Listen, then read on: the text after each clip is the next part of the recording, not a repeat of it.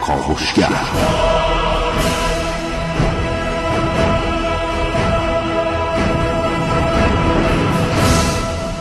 به نام خداوند بخشنده مهربان خانم آقایان دوستان شنونده سلام و صبحتون بخیر. کاوشگر رو میشنوید زنده از رادیو جوان.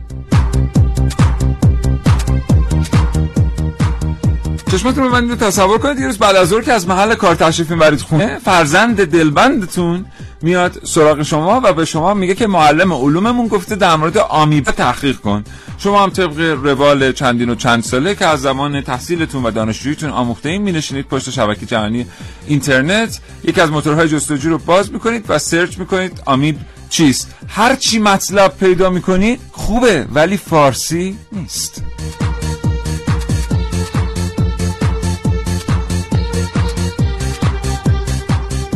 این برنامه از کاوشگر راجع به تولید محتوای فارسی و روی فضای سایبری بشن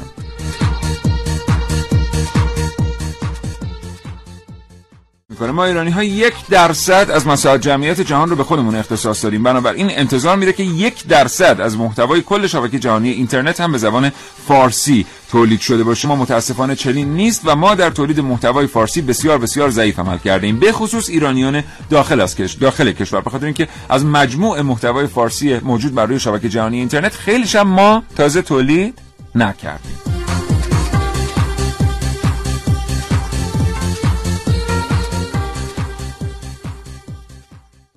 اصلا محتوای فارسی چیه؟ چرا اینقدر مهمه؟ چرا باید سعی کنیم محتوای فارسی تولید کنیم؟ کدام محتوای فارسی رو انتخاب کنیم برای استفاده کردن؟ و اگر ما محتوای فارسی تولید نکنیم چه بلایی به روزگارمون خواهد اومد در آینده نزدیک؟ اینها و خیلی چیزهای دیگر رو از کاوشگر امروز میشنوید.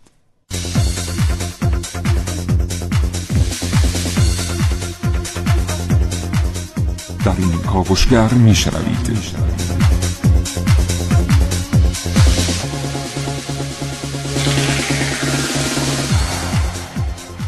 لطفا قبل از ورود ماسک بزنید. در کاوشگر امروز با من حسین رضوی.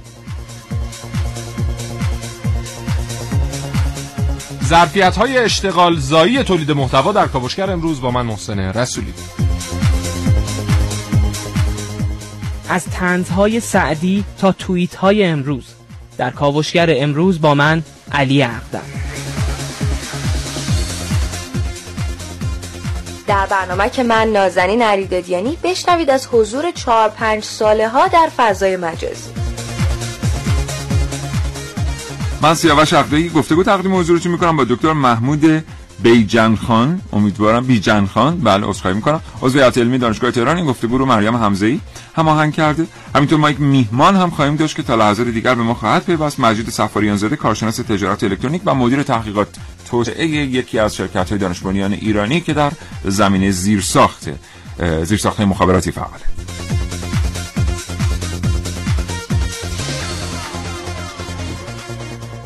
سلام. سلام چطوری محسن؟ خوبی؟ صحبت بخیر. همچنین.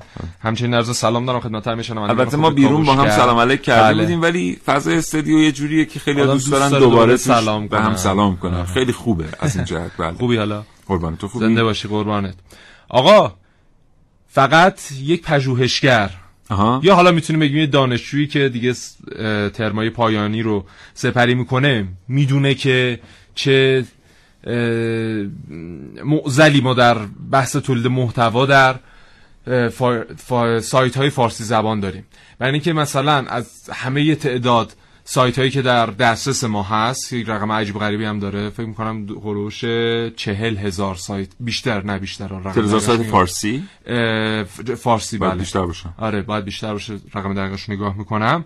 فقط 25 درصدشون محتوای فارسی دارند که کپی برداری از سایر جاها نیست یا سایر سایت ها نیست 75 درصدشون کپی ان بله. حالا بخشیشون هم چی بله. بخشیشون هم کپی سایت های انگلیسی در Google Translate و بعد کپی از اونجا بله. در این سایت هن. و اسفناکتر این که از این 25 درصد تعداد خیلی زیادی هم خبری هن. یعنی خبر رو بله. حالا نمیشه الزاما جزو محتوای فارسی هست البته ولی جز محتوای فارسی اثرگذار بلند مدت به حساب نمیاد. اینا حالا در تمام مدت که من داشتم میومدم داشتم فکر می‌کردم محسن امروز برنامه رو چجوری می‌خواد شروع کنه که هرچی رشته بودم پنبه شد. گفتم احتمالا الان محسن میاد میگه شکر شکن شوند. همه توتیان هند زین بله. قند پارسی که به بنگاله می‌رود. بعدم میگه شاعرش کیه و ماجراهای همیشه که نگفت. در اینجا منظور شاعرم دوستان از قند پارسی زبان فارسیه. بله. الان دیگه این قند پارسی اونجوری که باید به بنگاله البته من این شعر رو یه جا دیگه میره. استفاده کردم تو منهای نفت. قبلا یه بحث صادرات و واردات قند و شکر بود اونجا استفادهش کردم. خیلی لطف کرد. من تشکر می‌کنم. بود. دوباره کاری نشه بریم برنامه رو ادامه بدیم. آقای مجید سفاریان زاده که میهمان ما هستن آمدن در اتاق فرمان هستن تا لحظات دیگر به ما خواهند پیوست. درست وسط میدان جنگ. و نیاز مبرم به یک ماسک.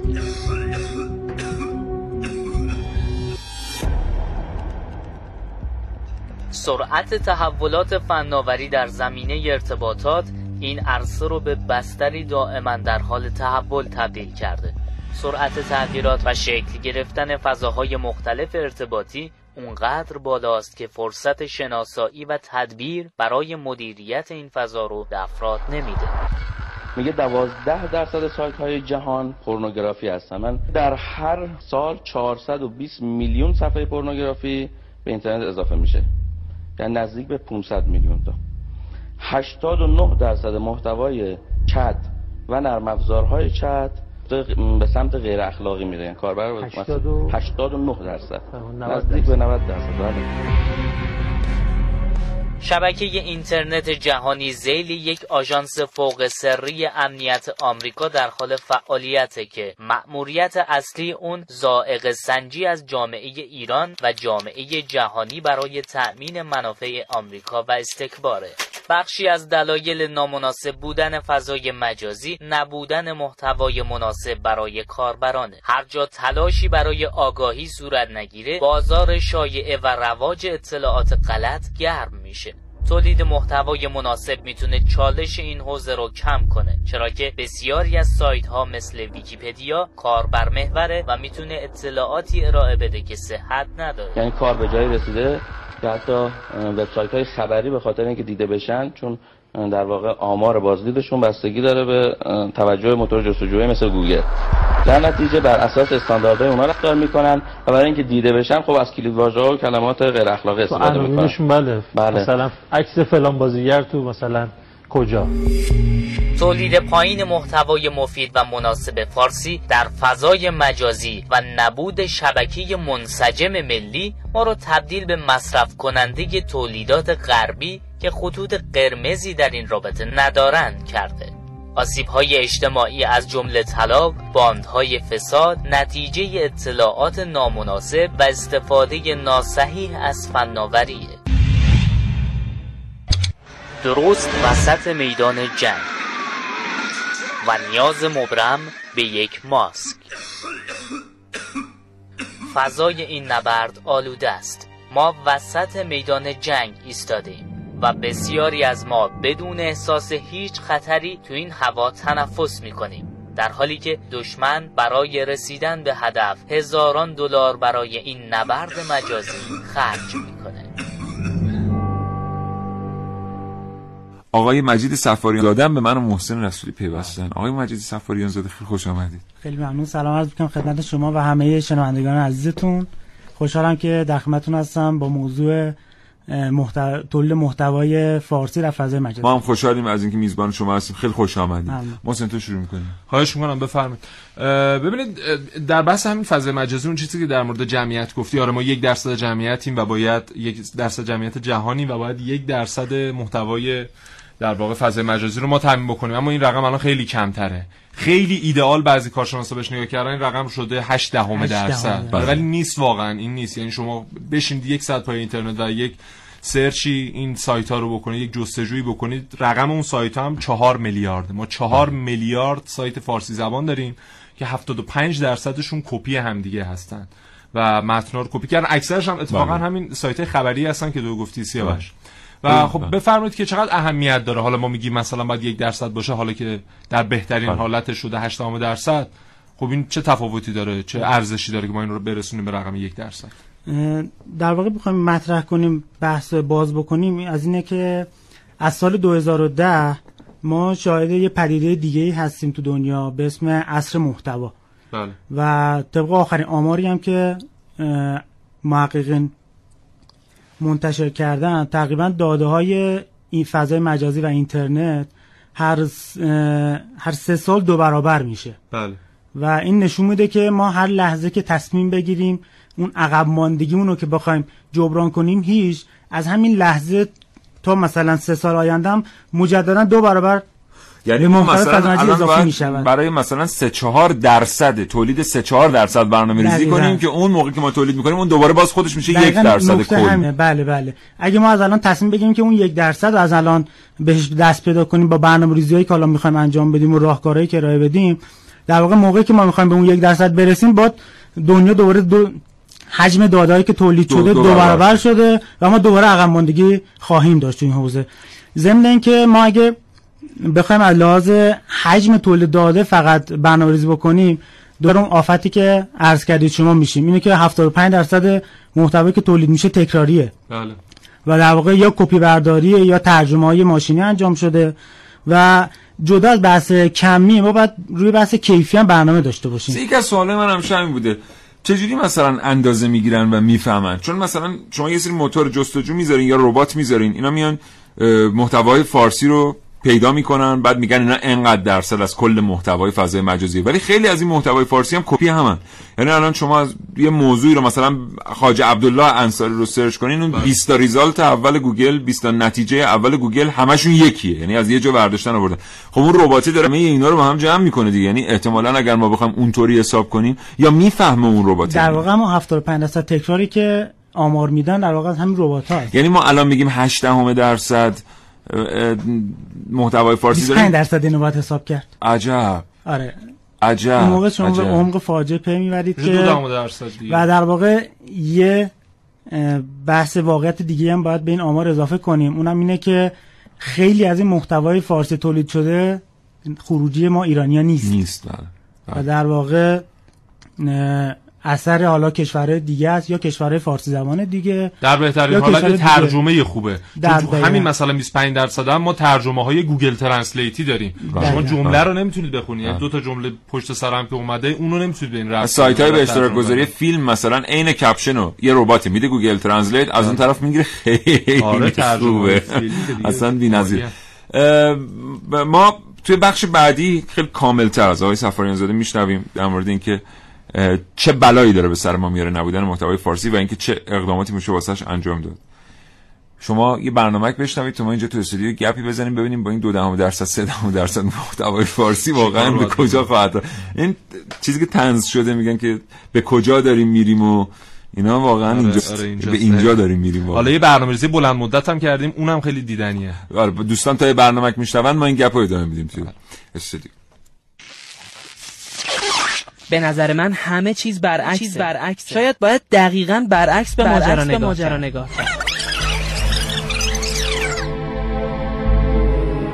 درویشی مستجاب و دعوه در بغداد پدید آمد. حجاج یوسف را خبر کردند. بخواندش و گفت دعای خیری بر من بکن. گفت خدایا جانش را بستان. گفت این چه دعاست؟ گفت این دعای خیر است تو را و جمله مسلمانان را. هشتگ سعدی شیرازی. هشتگ سعدی شیرازی.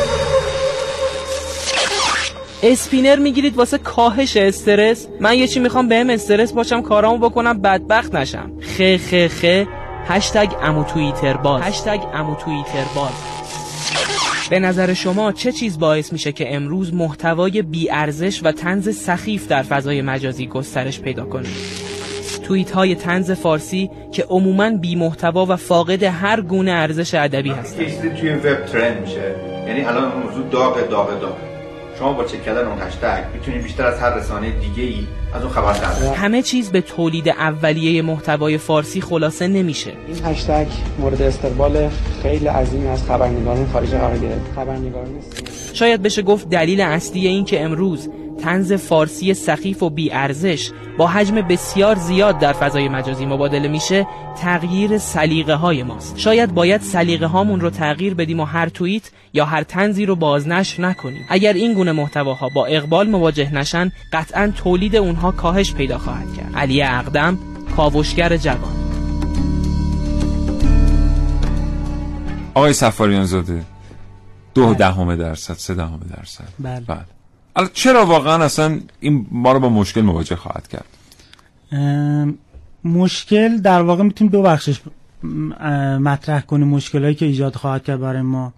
اولین بخش اینه که این روزا همجور که می‌دونید اکثر مردم خیلی از اطلاعات و خدماتی که می‌خوان بهش دستیابی پیدا کنن و از طریق فضای مجازی انجام میدن و این خودش یه بخش اصلی است برای ضرورت و پتانسیلی که حالا این فضا وجود داره برای تولید محتوای فارسی. و اگر ما بخوایم این نیاز رو جواب بدیم و به خوبی پاسخگو باشیم باید محتوایی که در واقع پاسخگوی اون نیازها و اون پرسش های مردم هست محتوا باشه که علاوه ارزش محتوایی علاوه اطمینانی که مردم می‌تونن به اون محتوا داشته باشن کامل و جامع باشه و اگه ما این کار رو انجام ندیم مسلما مردم وقتی این نتیجه موتورهای جستجو رو برای اون پرسشی که دارن دنبال پیگیری می‌کنن می‌رسن به سری سایت هایی که ممکنه حالا یه سریش شایع باشه یه سریش بله. داده های نامناسب باشه یه سریش اشتباه باشه و همین نقطه شروعی میشه برای مسیر اشتباهی که مردم از طریق اون داده که توی موتور جستجو پیدا می‌کنن پیش ببرن. و این ممکنه یه سری عواقب خیلی بدی داشته باشه برای مردم حالا مثلا یه نمونهش هم من اضافه کنم به فرمایشات آقای سفاریان زاده اونم این که روند تولید محتوای فارسی همیشه الزاما درست نیست. یعنی شما برید ببینید یه محتوای فارسی یه جا هست مرجم هست. فکر نکنید که این الان دیگه خوبه. خود ویکیپدیا خیلی از محتوای فارسی که شما می‌بینید یک فرانسوی اومده میدان نقش جهان رو نوشته مقالش رو برید ببینید چون اونجا قابل رهگیریه. یه ایرانی بعدا رفته آنچه او نوشته رو ترجمه کرده به فارسی. یعنی شما در نهایت محتوای فارسی که دارید محتوای دست چندم فارسی است حالا تصور کنید مثلا آیا ما بهتر می‌تونیم در مورد میدان نقش جهان عکس هایی رو بهگزین کنیم موضوعاتی رو بهگزین کنیم وقایع مهم رو بنویسیم یا نه؟ خب به حال این یکی از مشکلات و بریم سراغ مشکل دوم. نه پیرو همین صحبتی که شما عرض کردید میشه این مورد هم اضافه کرد که ما هر آنچه که از خودمون می‌توانیم به دنیا معرفی بکنیم با زبان خودمون و با شناخت کاملی که از خودمون و فضای اطرافمون و کشورمون داریم. اگر این کارو نکنیم به قول شما یه توریست که ممکنه توی بازی ده روزه وارد ایران شده باشه و بر حسب اون در روز یه سری اتفاقایی براش افتاده باشه. از نگاه خودش یه سری چیزایی بیان کنه که اون معادل اون و محتوای معادل اون برای مقایسه کسی که اون سوال رو ایجاد کرده تو ذهنش دنبالش. می‌کرده وجود نداره اون موقع فقط کافی که استناد کنه به همین که باید. این ور باشه نیست اون ور داره میگن. دو کس مثلا یه وقت شما دنبال محتوا میگردین این ور نگاه می‌کنید نیست اون ور نگاه می‌کنید هست حالت ایدالش اینه که هر دو طرف وجود داشته بله. باشه که هر کسی که محتواشو نیاز داره از دو طرف با هم مقایسه کنه و با اون نتیجه که مورد نظرش هست دست بده در مورد خبرم که دیگه هیچی دیگه. در مورد خبرم که اگه مثلا محتوای فارسی اونوری باشه یه دفعه ممکن اصلا یه واقعی یه شکل دیگه بشه و خیلی مواقع خبر ایجاد میشه دیگه بدونی که حادثه اتفاق افتاده باشه. فقط به صرف اینکه یک جامعه را که با یک زبان مشخصی صحبت می‌کنن و در واقع تو اون جامعه زبان فارسی مثلا رایج هست به عمد یک خبری رو به زبان فارسی منتشر یا یه تحلیل کارشناسی رو. مثلا دیروز من یه مقاله دیدم یکی این شبکه های خبری فارسی زبان رو نگاه می‌کردم. یعنی فقط زیرنویس نمی‌زد ایرانی ها به داعش بپیوندید. خیلی جالب بود. می‌گفت که از کارشناسشون می‌پرسید که یه کاری بود در لندن. میگفتش که خیلی ها در ایران زندگی می‌کنن و از اوضاع اقتصادی و سیاسی نارضایتی دارن. به نظر شما اگر داعش وارد ایران بشه با این دسته چجوری برخورد اون کارشناس هم گفت نه اگه داعش وارد ایران بشه با اون دسته اتفاقا برخورد خیلی خوبی خواهد کرد. حالا شما این تحلیل رو فکر کنید واقعا همین الان. من الان تا آقای سفاریان زاده دارن گفتگوشون ادامه میدن. جستجو می‌کنم نتیجهش رو عینی به شما میگم.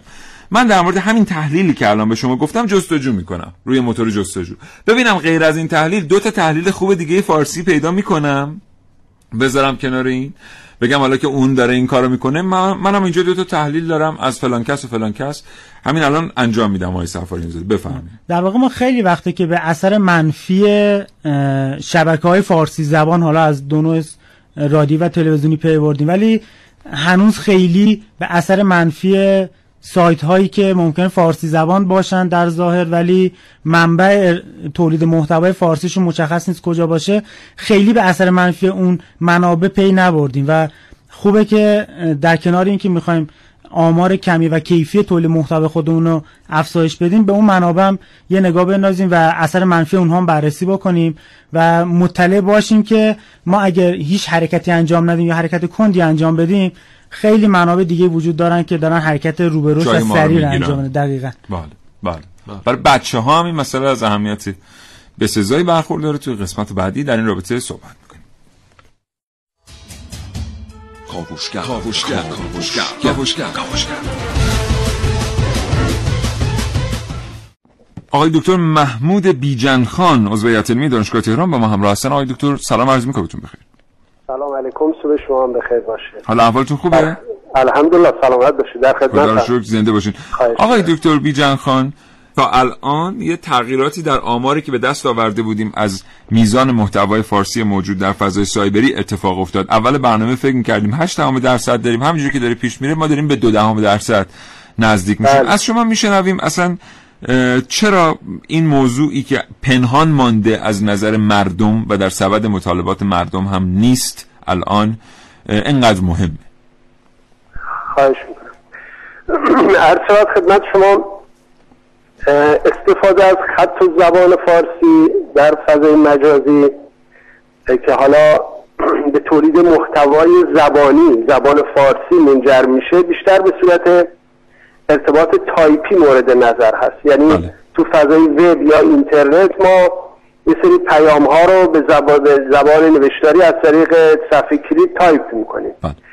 این محتوایی که ایجاد میشه در فضای مجازی برای کشورها الان یه شاخصی هست برای اینکه چقدر یک زبان حضور فعال داره در فضای مجازی و زبان زنده است این دو تا جنبه داره یه جنبه تخصصی داره.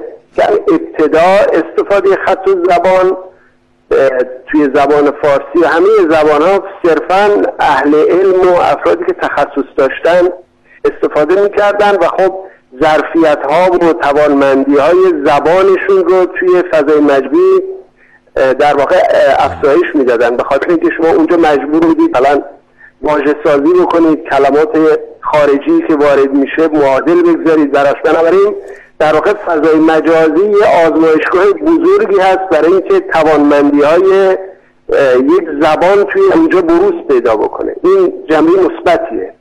بله. حالا در مورد خط زبان فارسی مسائل خاص خودش رو داره. یعنی ما یه چالش هایی داریم از استفاده خط تو فضای مجازی که بیشتر مربوط به خطهایی هست که حروفشون به هم میچسبن. مرز بله. کلمه مشخص نیست. بعضی کلمه رو سرهم بنویسیم جدا بنویسیم. ولی باز هم اینها این چالش ها منجر میشه به اینکه ما بتونیم خط فارسی رو دقیق تر بکنیم و دستور خط داشته باشیم. یعنی بله. قبل از اینکه فضای مجازی اصلا مطرح بشه ما خیلی دستور خط دستور خط فارسی نداشتیم. این فضای مجازی بود که بیشتر باعث شد ما بریم و دستور خط رو بنویسیم فرهنگستان دنبال این بره و دستور خط بنویسه و همینطور جاهای دیگه بله. اما یه جنبه منفی که فضای مجازی داره برای زبانهای بومی به خصوص برای خط زبان فارسی اینه که محتوای متنی رو به صورت غیر استاندارد می‌کنه یعنی مثلا شما متن دارید که خیلی کلمات انگلیسی توش هست یا کلمات حالا غیر انگلیسی هر چی کلمات فارسی هم کنارش هست. این باعث میشه که متن استاندارد نباشه. بله. خب من جنبه اون ولی در کنار این جنبه بله. تخصصی جنبه عمومیش الان فراگیر شده. یعنی الان هر کسی با هر سن و سالی از فضای مجازی استفاده می‌کنه توی شبکه های اجتماعی میره تو فضای پیامک هایی که از طریق گوشی ها ارسال میشه. اینها کاربرای استفاده از خط و زبان فارسی رو تو فضای مجازی خیلی زیادتر از گذشته کرده که فقط متخصصا بودن. اینجا هم ما به شکل دیگه با محتوای زبانی غیر استاندارد روبرو هستیم که بیشتر از طریق از طریق مثلا به این صورت هست که غلط های املایی توی پیامک ها توی متون زیاد میشه. استفاده میشه از کلماتی که بار محاوره ای دارن. تغییر در چینش کلمات وقتی که شما یه پیام می نویسید استفاده می‌کنن از شکلک ها مثلا توی متن فارسی. این, این باعث میشه که باز متن فارسی از اون حالت استانداردش خارج بشه.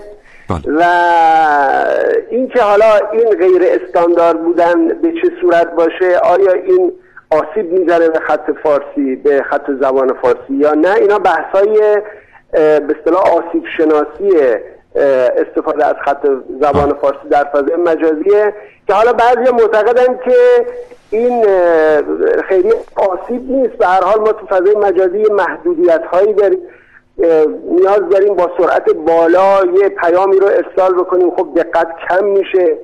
شما وقتی که مثلا یه توییت می‌خواید ارسال کنید با 160 تا مثلا نویسه خب بایستی جوری پیامتون رو سریع بنویسید که اون منظورتون هدفتون ارضا بشه و بدون اینکه حالا یه سری قواعد و مقرراتی که توی خط و زبان فارسی معیار هست نیازی با شما بله. رعایت بکنیم. همونجوری که توی گفتار هم همینجور است. شما مثلا تو گفتار مها... تو گفتار با مثلا استاد یه نفر یه دانشجو با در مقابله با استادش یه جور صحبت می‌کنه. اما وقتی که میاد با دوستاش هست خب یه جور دیگه صحبت می‌کنه.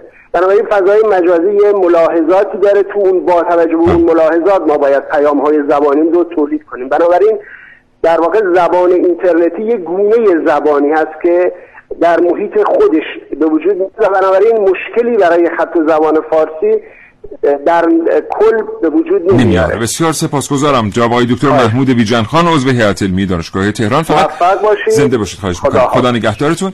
قبل از اینکه بریم سراغ قسمت بعدی برنامه من دو جمله توضیح بدم. خیلی حالا ممکنه فکر کنن یعنی چی متن مثلا غیر استاندارد شده توش دو کلمه انگلیسی اومده یا یه دونه ایموجی اومده یا چیزهای دیگر. ببینید اونهایی که در سطح آکادمیک زبان و ادبیات فارسی رو میآموزند و معمول حفاظت و حراست ازش میشن نگرانی هاشون به من شما فرق داره.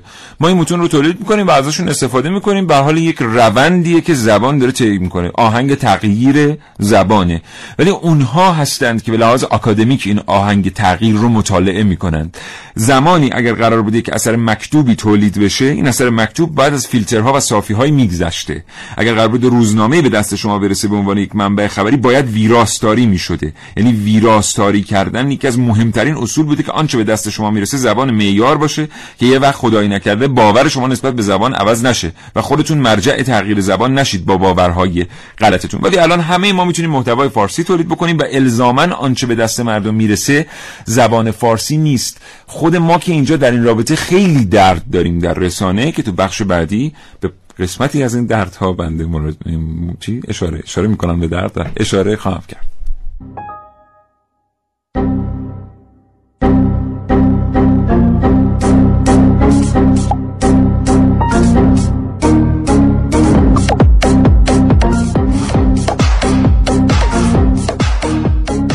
در این بحثی که بود مطرح کردید ممکنه که دو تا نکته بلافاصله به ذهن خیلی ها متبادر بشه. یکی اینکه این زبان علمیه و خب باید با همون ترتیب در ایران هم پیگیری بکنیم. دوم اینکه خیلی سخته و نمیشه واژگان فارسی رو پیدا کرد. واقعیتش اینه که ما به راحتی می‌بینیم که ورود اینترنت و موبایل به ایران به خوبی نشون داد که اگر همت لازم وجود داشته باشه حتی برای اشخاص غیر متخصص امکان پذیره. در مورد مورد اول هم ما احتیاج داریم در راستای همبستگی و تحکیم هویت زبان فارسی بیش از پیش همت بورزیم به فارسی کردن این موارد و دستاوردهای علمی.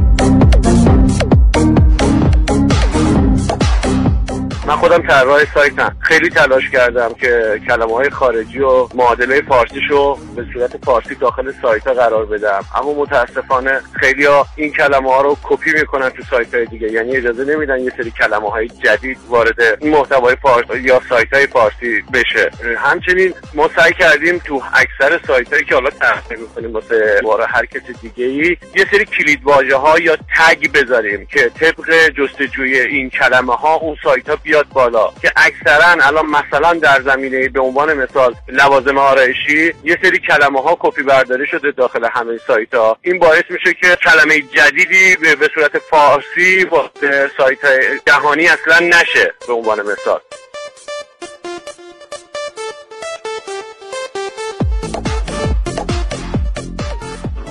خوبه که محتوای فارسی ایجاد شه ولی یه سری از کلمه ها نیاز به لاتین داره. بگم اگر اگر شما مثلا لاتین نوشتید شاید ایشون بهتر می‌تونستن تلفظ کنن نظر خودم که خوبه یه چنین چیزی باشه ولی یه سری اسما یه سری حروفاتش واقعا باید لاتینش رو بخونی که بدونید چی هست. یا روالش یا مثلا یه سری از شهراتش به صورت لاتین اگه نخونیم شاید اشتباه بشه. یه سری اسما هست اگه بخواد لاتین نخونیم شاید اشتباه بشیم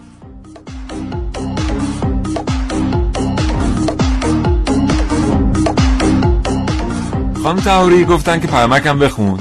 یه پیامک اینجا آمده بود اولین پیامک ما هم بود. من خیلی واقعا منقلب شدم و اصلا تصمیم گرفتم پیامک نخونم. دوستان ببینید آقای سفاریان زاده آقای رسولی شما ببینید که چی شده تو کشور ما. محمد هات... محمد حاتمی از اصفهان گفته با وجود سرویس Google Translate کی دیگه حال داره محتوای فارسی تولید کنه. یعنی تبریک میگم منم تبریک. از همین تریبون تیشه ای که Google Translate داره به بعضی از مسائل در زبان فارسی می‌زنه بر روی اینترنت که بماند. بله. دو تا تیشه ستا من معتقدم که ببینین یکی Google Translate داره این تیشه رو می‌زنه. گوگل خودش ناراحت از این و هی داره بهبود میده این سیستم رو که در نهایت ما بتونیم به محتوای فارسی شده بهتری دست پیدا بله. کنیم. یعنی گوگل دلش برای زبان فارسی میسوزه. بله. و در نهایت درسته الان به قول مهندسین پرفورمنسش عمل کردش خیلی عمل کرده خوبی نیست ولی در اهدفش اینه که بیاد واقعا از این نظر ما از همین تریبون گوگل محترم از شما تشکر می‌کنیم که اینقدر دغدغه دارید. اون تیشه دومی خیلی بده که خودمونیم بله که دیدی دیگه تولیدات آره. جدید فرهنگی هنری دیدی دیگه بله. مثلا در اثر عاشقانه شما می‌گیرید تو ماشین گوش بدید مثلا میگه دلت نلرزه قرص قرص مشت به مشت من بده اثر بله. شما های های های های. های های که حالا های های آدم میگه که این یه چیزی افتاده رو پاش. ولی شما دلت نلرزه قرص قرص مشت. یعنی شما وقتی زنگ می‌زنی مثلا به دوستت میگی مثلا محسن سلام خیلی وقت همو ندیدیم. بابا یه قرار بذار یه مشتی به مشت هم بدیم مثلا. بله. یا دوست عزیزی که شما خیلی هم چیزی تیتراژ هم الان می‌خونی همه دادن بهت می‌خونی. به نظر شما دلت نلرزه قرص قرص یه باشه کم نداره؟ بله. جا نشده حذف کردن. یعنی بعد مشت به مشت من بده در اثر شاعرانه کیک بوکسینگ قهرمانی آسیا مگه؟ بعد یه زمانی که اون این محتوای فارسی رو اصلا همون نذاریم رو فضای سایبری. یعنی اینو خودمون نگه داریم دنیا نفهمه که ما خودمون پیت نفت دستمونه میریزیم روی زبان فارسی که از دست بره آخه حدود ده سال پیش که اون آهنگ کاغذ دیوار ساعت بله. قیچی بله. نمی‌خوام نمی آره یک جریان پسامدرن در آره. زمانی که اون اومد خیلی تقویش کردن خیلی هم ازش تعریف کردن ما گفتیم بعد ده سال حداقل وضعیت بهبود بله. پیدا می‌کنه ولی خب الان در حال بله. حاضر اینجوریه بله. بعد اومدیم یه برنامه‌ریزی هم الان کردیم برنامه ششم توسعه که قرار محتوای فارسی در فضای مجازی رو دو برابر پنج برابر بکنیم تا سال 1400 چهار سال دیگه. ولی خب این بر اساس همون چیزی هم که آقای سفاریان زاده گفتن که اینها خود محتوایی که در کل سایت های دنیا هست هر ساله داره دو برابر یا سه برابر میشه. اون پنج برابر شدن ما بعد از چهار سال دوباره ما رو میکشونه همون زیر 8 درصده.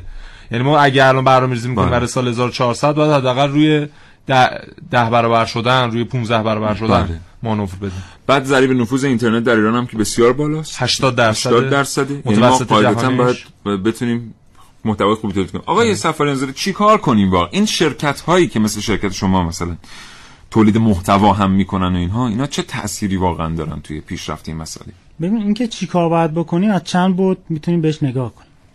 اولین زاویه که میشه بهش نگاه کرد بحث نقش دولت ها و کلان حکومت توی رشد تولید محتوا توی فضای مجازیه. اه، کاری که دولت ها می‌تونن بکنن برخلاف شاید انتظار خیلی ها و مسیری که دولت ها از نوع حمایتی توی صنایع دیگه انجام میدن از نوع مالی قاعدتا تولید محتوا مثل یک کارخونه نیست که یه هزینه شما تصویب کنی و بگی که خب کارخونه ساخته بشه. دیگه از من تولیدات کارخونه دیگه داریم خروجی این کارخونه. تولید محتوا مثالش میگم مثل اپلیکیشن. شما نمی‌تونید بگی که آقا من اینقدر پول میدم و شما برید اینقدر تعداد اپلیکیشن تولید کنید. اینجوری نیست.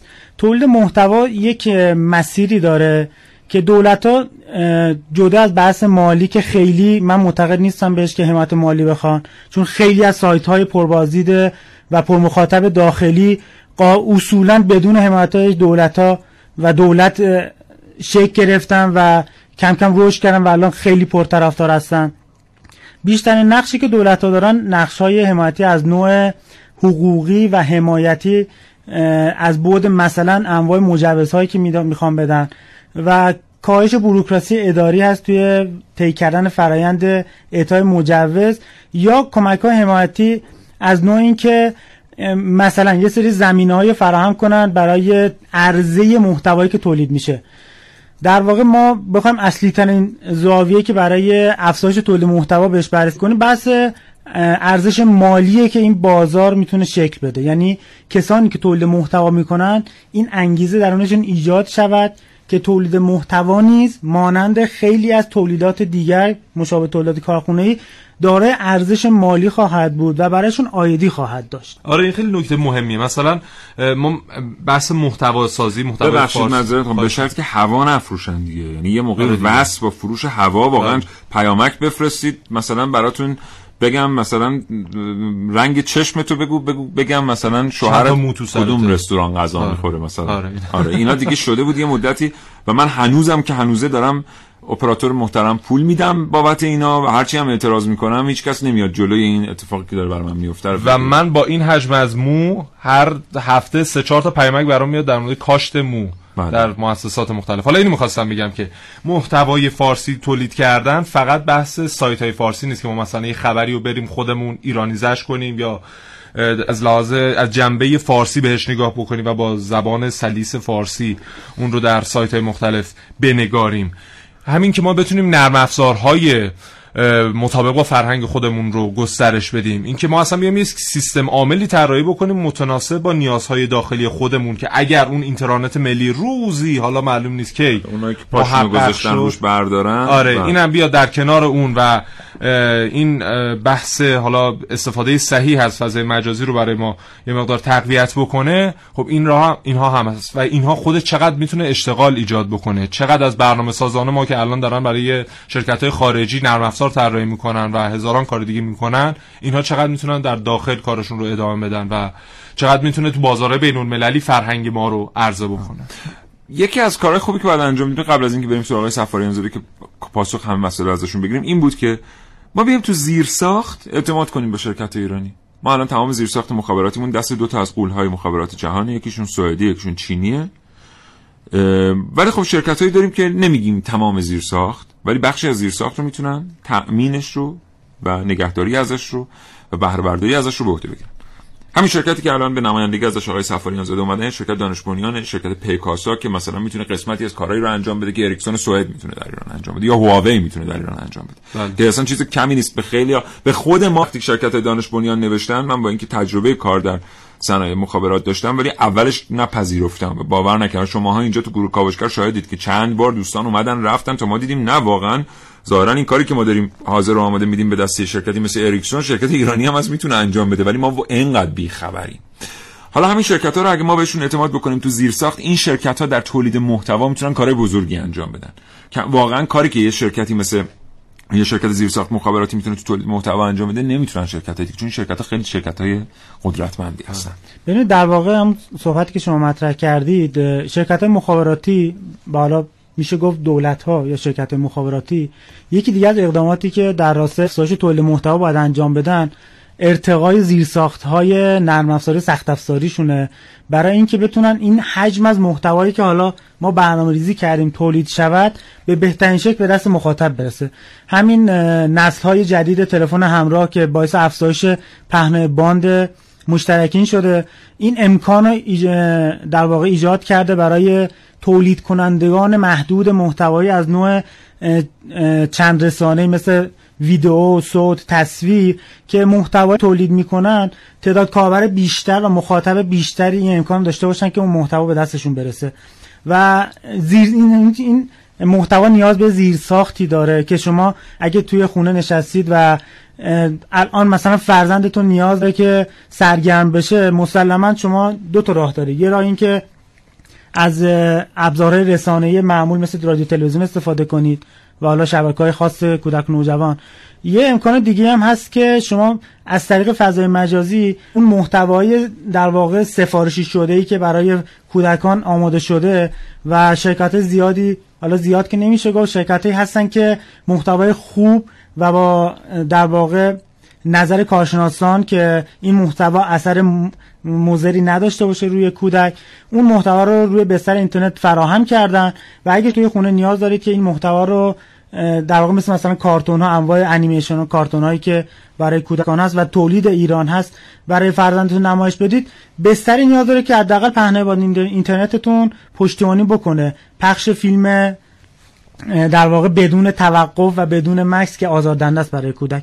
و بعد از اینکه حالا زیر ساخت فراهم شد از اینجا به بعدش خیلی نباید در واقع شرکت های دولتی و حالا مثل مخابرات و شرکت های بزرگ خیلی دیگه ورود پیدا کنن تو حوزه دقیقا خود تولید محتوا از اینجا به بعدش باید کار رو واگذار کنن به شرکت هایی که تو این زمینه تخصص دارن و چابکترن بله. تولید محتوا نیاز به یک چابکی خیلی زیادی بله. داره در اصل که شما بتونید اون ارزش مالی هم که قرار در اصل این تولید محتوا خلق شود رو بهترین شکل به اون تولید کننده محتوا برسونید و شما یک زنجیره برای تولید محتوا شکل بدی که از در واقع اصلی ترین نقطه تولید محتوا و تولید کننده محتوا شکل شکل می‌گیره این زنجیره تا شرکت خصوصی که دست تولید کننده محتوا رو می‌ذاره توی دست مصرف کننده از طریق زیرساخت‌های مخابراتی.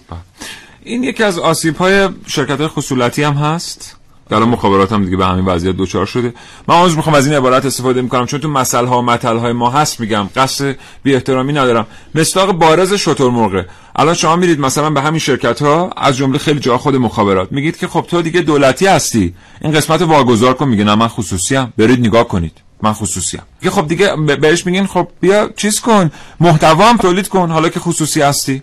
اون چیزی که شورای عالی فضای مجازی برات طرح کرده و شورای عالی انقلاب فرنگی انجام میده. من دولتی ام. و من مربوط نیست. اون شرکت خصوصی باید بیاد انجام بده.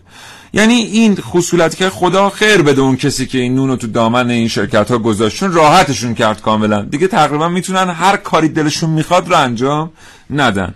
حالا انشالله که این رویه به ترتیبی اصلاح بشه. البته واقعا رفتیم به سمت سیاه نمایی و اینا اینجوری نیست خود ما اینجا شاهد هستیم که خیلی از شرکت ها دارن شرکت دانش بنیان ایرانی دارن میان اینجا کار می‌کنن. همین شرکت که الان اینجاست یکی از این شرکت هست که بهش میدان داده شده تعدی ولی اخیرا نه. ظاهرا با مشکلات مواجه بوده در واقع ما یکی از مسئولیت هایی که توی شرکت به عهده داریم جذب تولید کننده های محتوا هست. از هر نوعی تصویری متنی. محتوای ارزشمند اگه تولید کننده داشته باشه ما سعی کنیم از طریق زیرساخت هایی که توی در واقع شبکه های مخابراتی داریم و فعلا می‌تونیم بگیم که پاسخگوی این حجم از محتوا هست ها این زیرساخت ها ما در واقع این آمادگی رو داریم که تولید کننده های محتوایی که فکر می‌کنن محتوای ارزشمند دارن. الان یک فرایندی شکل سمت شرکت های مخابراتی از نوع اینکه ما مسیر درآمدیشون رو تسهیل می‌کنیم. و محتوایی که عرضه می‌کنن و ما علاوه نرم افزاری و سخت افزاری زیرساختش رو فراهم می‌کنیم. یه نکته که توی دنیا جا افتاده و خیلی کمک کرده به در واقع تولید محتوا و شاید میشه گفت انفجار تولید محتوا در کشورهای خارجی بحث کسب درآمد از ترافیکه.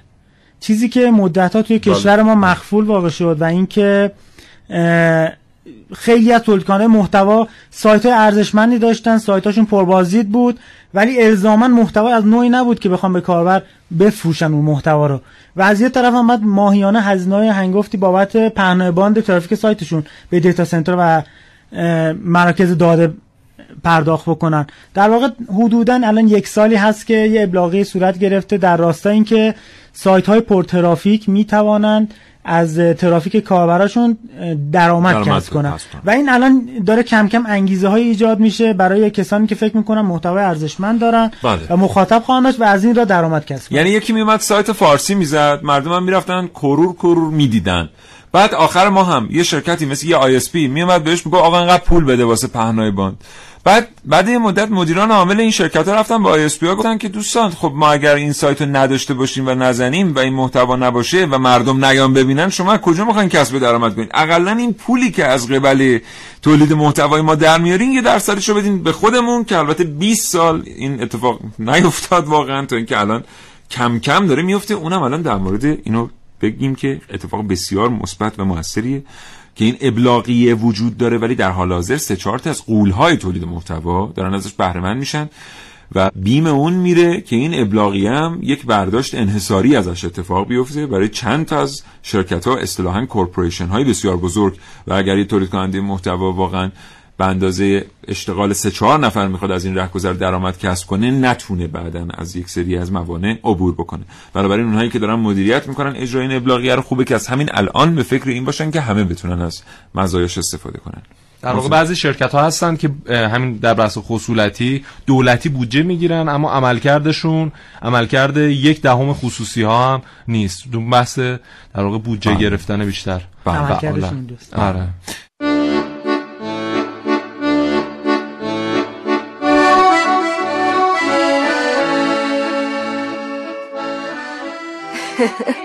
بیا اینجا بیا بیا بیا. چی شده؟ بیا این بچه رو ببین. سب کن کدوم؟ خیلی بامزه اسم همه دایناسورا رو بلده این میشناسمش. واقعا؟ از کجا؟ page اینستاگرامش. page اینستاگرامش؟ page داره یه ذره بچه؟ آره دیگه مثل خیلی از بچه ها وا خب این که اصلا سواد نداره. سواد نداره چشم که داره. چجوری آخه؟ بذار بهت بگم. این ببین. یعنی این پنج سالشه. یه صفحه اینستاگرام داره که توش فیلم می‌ذاره. زیرش هم هرچی بخواد بنویسه با این شکلک مکلک ها اینا نشون میده. تازه کلی هم follower چهار پنج ساله واسه خودش داره. واقعا؟ آره این از رو شکلا تشخیص میدن کجا باید کلیک کنن. با شکلک هم با هم حرف می‌زنن. خیلی بامزه زیر عکسشون رو بری نگاه کنی به هم دیگه گل گذاشتن نمی‌دونم ماهی گذاشتن. خیلی جالبه کلا. یا اینکه مثلا من هم دیگه عکس و فیلم و اینا می‌ذارم. ما هم سن اینا بودیم چه میفهمیدیم تکنولوژی چیه حالا اینا صفحه اینستاگرام دارن. من مامانه اینا رو می‌شناسم. یکیشون می‌گفت به جای اینکه خودم بهش یاد بدم که توی اجتماع چطور باید رفتار کنه برای صفحه اینستاگرام ساختم خودش یاد بگیره. خب بعد اینا از کجا باید بدونن چی براشون خوبه چی براشون بده؟ همین دیگه مسئله همینجاست. مامان یکی از اینا می‌گفت چند ماه بعد از اینکه صفحش رو باز کردم تو اینستاگرام دیدم هر مهمونی میاد بهش فوش میده. بعد فهمیدم تو اینستاگرام یه انیمیشن های کوتاهی می‌بینه که دوبلوراشون زیاد با ادب نیستن. بعد چند دیگه نمی‌فهمم فکر می‌کنن چون کارتونه باید ببینن. نمیشه که همجوری ولشون کرد؟ میگم ما دارم فکر می‌کنم. یه شبکه مجازی کاملا فارسی بسازیم. برای بچه ها پر از قصه و شعر و عکس و فیلم های بچگونه فکر خوبیه. توش هم یه صفحه می‌سازیم که مثلا یکی بیاد برای بچه ها شاهنامه بخونه یا یکی از داستانه اصیل ایرانی رو تعریف کنه. موافقم. مثلا خودم با دوستان می کار می‌کنیم. واقعا خوبه این کار به نظرم. الان داریم برای جوانای نمی‌دونم 17 18 ساله اینا محتوا تولید می‌کنیم. ولی اصلا یادمون رفته که بچه های خیلی کوچیک هم اونجا هستن. اونا هم یه چیزی می‌خوان که ببینن یه چیزی می‌خوان که بشنن بشنون دیگه. به هر حال اینا تو فضای مجازی هستن نمی‌تونیم نبینیمشون. آره درسته. ولی خب بیا تا وقتی که اون نرم افزار طراحی بشه یه صفحه درست کنیم. با یه طراحی کاملا ایرانی. توش هر شب یه قصه تعریف کنیم. بعدش هم بفرستیم برای این بچه ها دایرکت کنیم براشون. موافقم. تازه می‌تونی به دوستاتم بگی که بیان برای این صفحه هرچی که می‌تونن محتوا تولید کنن. هرچی به درد بچه ها می‌خوره. فیلم عکس هرچی آره میگم بهشون. بذار برم این کتاب قصه های خوب برای بچه های خوب بیارم. سب کن سب کن. بله. محتوای فارسی هم یه بار دیگه تاکید می‌کنیم که تولید می‌کنید واسه اینترنت یا بهگزین می‌کنید برای قرار دادن بر روی شبکه اینترنت. یه ذره حساسیت داشته باشین. این مقداری وفاداری حس وفاداری به زبان فارسی به زبان مادریمون داشته باشیم به نوستالژیامون به اینکه بچه ها می‌خوان چی یاد بگیرن. من یه بار دیگه تاکید می‌کنم. این محتوای فارسی که در اختیار بقیه قرار میدیم و کیپ می‌زنیم و لایک می‌کنیم و یا آدمی که نمی‌دونه مثلا پنج بیت چل تا غلط داره رو سوپر استار می‌کنیم. چه اتفاقی میفته اون فارسی زبانی که در کشور ما کشورهای فارسی زبان دیگه هست در سنین نوجوانی. چون اینو که آدم بزرگ نمیشنوه. اگرم بشنوه دیگه به حال اون موقع باید فاتحه سه چیزا رو خوند. در سنین نوجوانی با این آثار و محتوا آشنا میشن هی تکرارش می‌کنن و واقعا یه روزی ممکنه اون نوجوان به لحاظ درونی فکر کنه مشت به مشت کسی دادن یه چیزی که در روابط عاطفی هست. بله. یا مثلا دلت نلرزه قرص قرص اصلا چیز نمی‌خواد. فعل نمی‌خواد. یا اینکه اصلا اوج و فرودهای بی‌نظیری البته این اثر بی‌بدیل هنری داره که من الان یک هفته از ذهنم درگیرشه. اینا رو واقعا نشر فکر ندیم. خوابشو می‌بینی. واقعا واقعا محسن واقعا محسن. من دارم فکر می‌کنم که پای به پای من بیا دست به دست من بکوب یعنی کار گروهی در دست زدن. یعنی دست راست از شما دست چپ از من دست به دست من بکوب. واقعا شما میگین دور هم جمع شیم یه دستی به دست هم بکوبیم. کجای زبان فارس؟ واقعا یک هفته است. من بینم که هرگز این کار حرفه‌ای نیست من دارم انجام میدم. همینجا از همکاران ارزشمند خودم در تلویزیون عذرخواهی می‌کنم. سوپر استارها و هنرمندان درجه یک ما هم میارن. این آدم ها رو اصطلاحا لانسه می‌کنن و گنده می‌کنن. بله. و شما باید برید در صف بلیت وایسید در برج میلاد. برید کنسرت کسی که میاد اصلا واقعا مرزهای زبان فارسی رو هر خشونت هستم بکوب دست به دست من اصلا مشت به مشت من. بده. شما در زبان فارسی ببخشید. من با سفره دلم باز شما در زبان فارسی اگه بخواید بگید که مثلا آقای مهندس سفاریان زاده حالشون خوبه نمیگید آقای مهندس به روزگارت بخند. به چیزی خندیدن در زبان فارسی یک معنایی داره. شما به پسرتون حالت خوبه بهش میگید پسرم به روزگارت بخند. میگید پسرم بخند به روزگارمون بخند که خنده تو عالیه. یعنی منو مسخره کن که خوب مسخره می‌کنی در زبان فارسی اگه این فارسیه. اگه نیست که والا بعد اون وقت کنسرت اون وز قش و زف سر دست آدم می‌برن. ما داریم محتوای فارسی تولید می‌کنیم. خودمون با نسل بعدمون نکنیم. دو نسل بعد زبون همو نمی‌فهمیم ما. ببخشید آقای صفان این ما یه دو دقیقه فرصت داریم در اختیار شماست. حالا ما وظیفه دولت ها و ارگانهای مختلف صحبت کردیم. یک بخشیش هم صحبت کنیم در مورد نقش مخود مردم. در واقع اگه دقت کرده باشید یه حجم زیادی از داده هایی که توی سایت های خارجی وجود داره در واقع دانش دانسته ها و تجاربیه که مردم اون کشورها سعی کردن که به اشتراک بگذارن با بقیه مردم. حالا هموطناشون در مورد یک موضوع خاص یک حرفه خاص. و خوبه که این فرهنگ هم توی مردم ما جا بیفته که اگه در مورد یک موضوع که حالا نمیگن نمیشه گفت که همه در مورد همه موضوع صاحب نظرن. در مورد تخصص رشته تخصصی خودشون حرفه خودشون اینکه اگه یه فعالیتی رو بلد هستن به انواع اقسام محتواها تصویری صوتی متنی اونو آموزش بدن و در واقع این دانش رو اجازه بدن که جدا از خانواده و اطرافیان خودشون از طریق فضای مجازی به بقیه مردم هم منتقل بشه و چه بهتر به زبان فارسی بله. منتقل بشه و در واقع این بخش هم یکی از بخش‌های اصلی هست برای تولید محتوا بله. خوبه که این فرهنگ هم بین مردم جا بیفته که چقدرم این کار انجام بدن آره همین نکته که میگه چقدرم از بروز شایعات جلوگیری می‌کنه مثلا یک بیماری میاد مثل تب کریمه کنگو که هزار تا نظر در موردش میاد هر کس میگه که فلان گوشت آلوده است اینجوری اصلا روز. پنجم ششم اون شپش شپشی که بله. اینو منتقل خودش بیانیه می‌داد رو اینترنت آقا منم منم این عاملش منم یه دیگه می‌گفتن نه مسئله دیگه آره. است بعد کریمه کنگو نیست دوستان عزیز کریمه کنگو آره کریمه کنگو کریمه یه جای دیگه در دنیاست کنگو بله. یه جای دیگه در دنیاست چون برای اولین بار در این دو نقطه از دنیا دیده شده و مشاهده شده این اسم گذاشتن روش. بعضی میگن کریمه یه نقطه از کنگو است مثل الگوریتم خیام پاسکال مثلا. آره.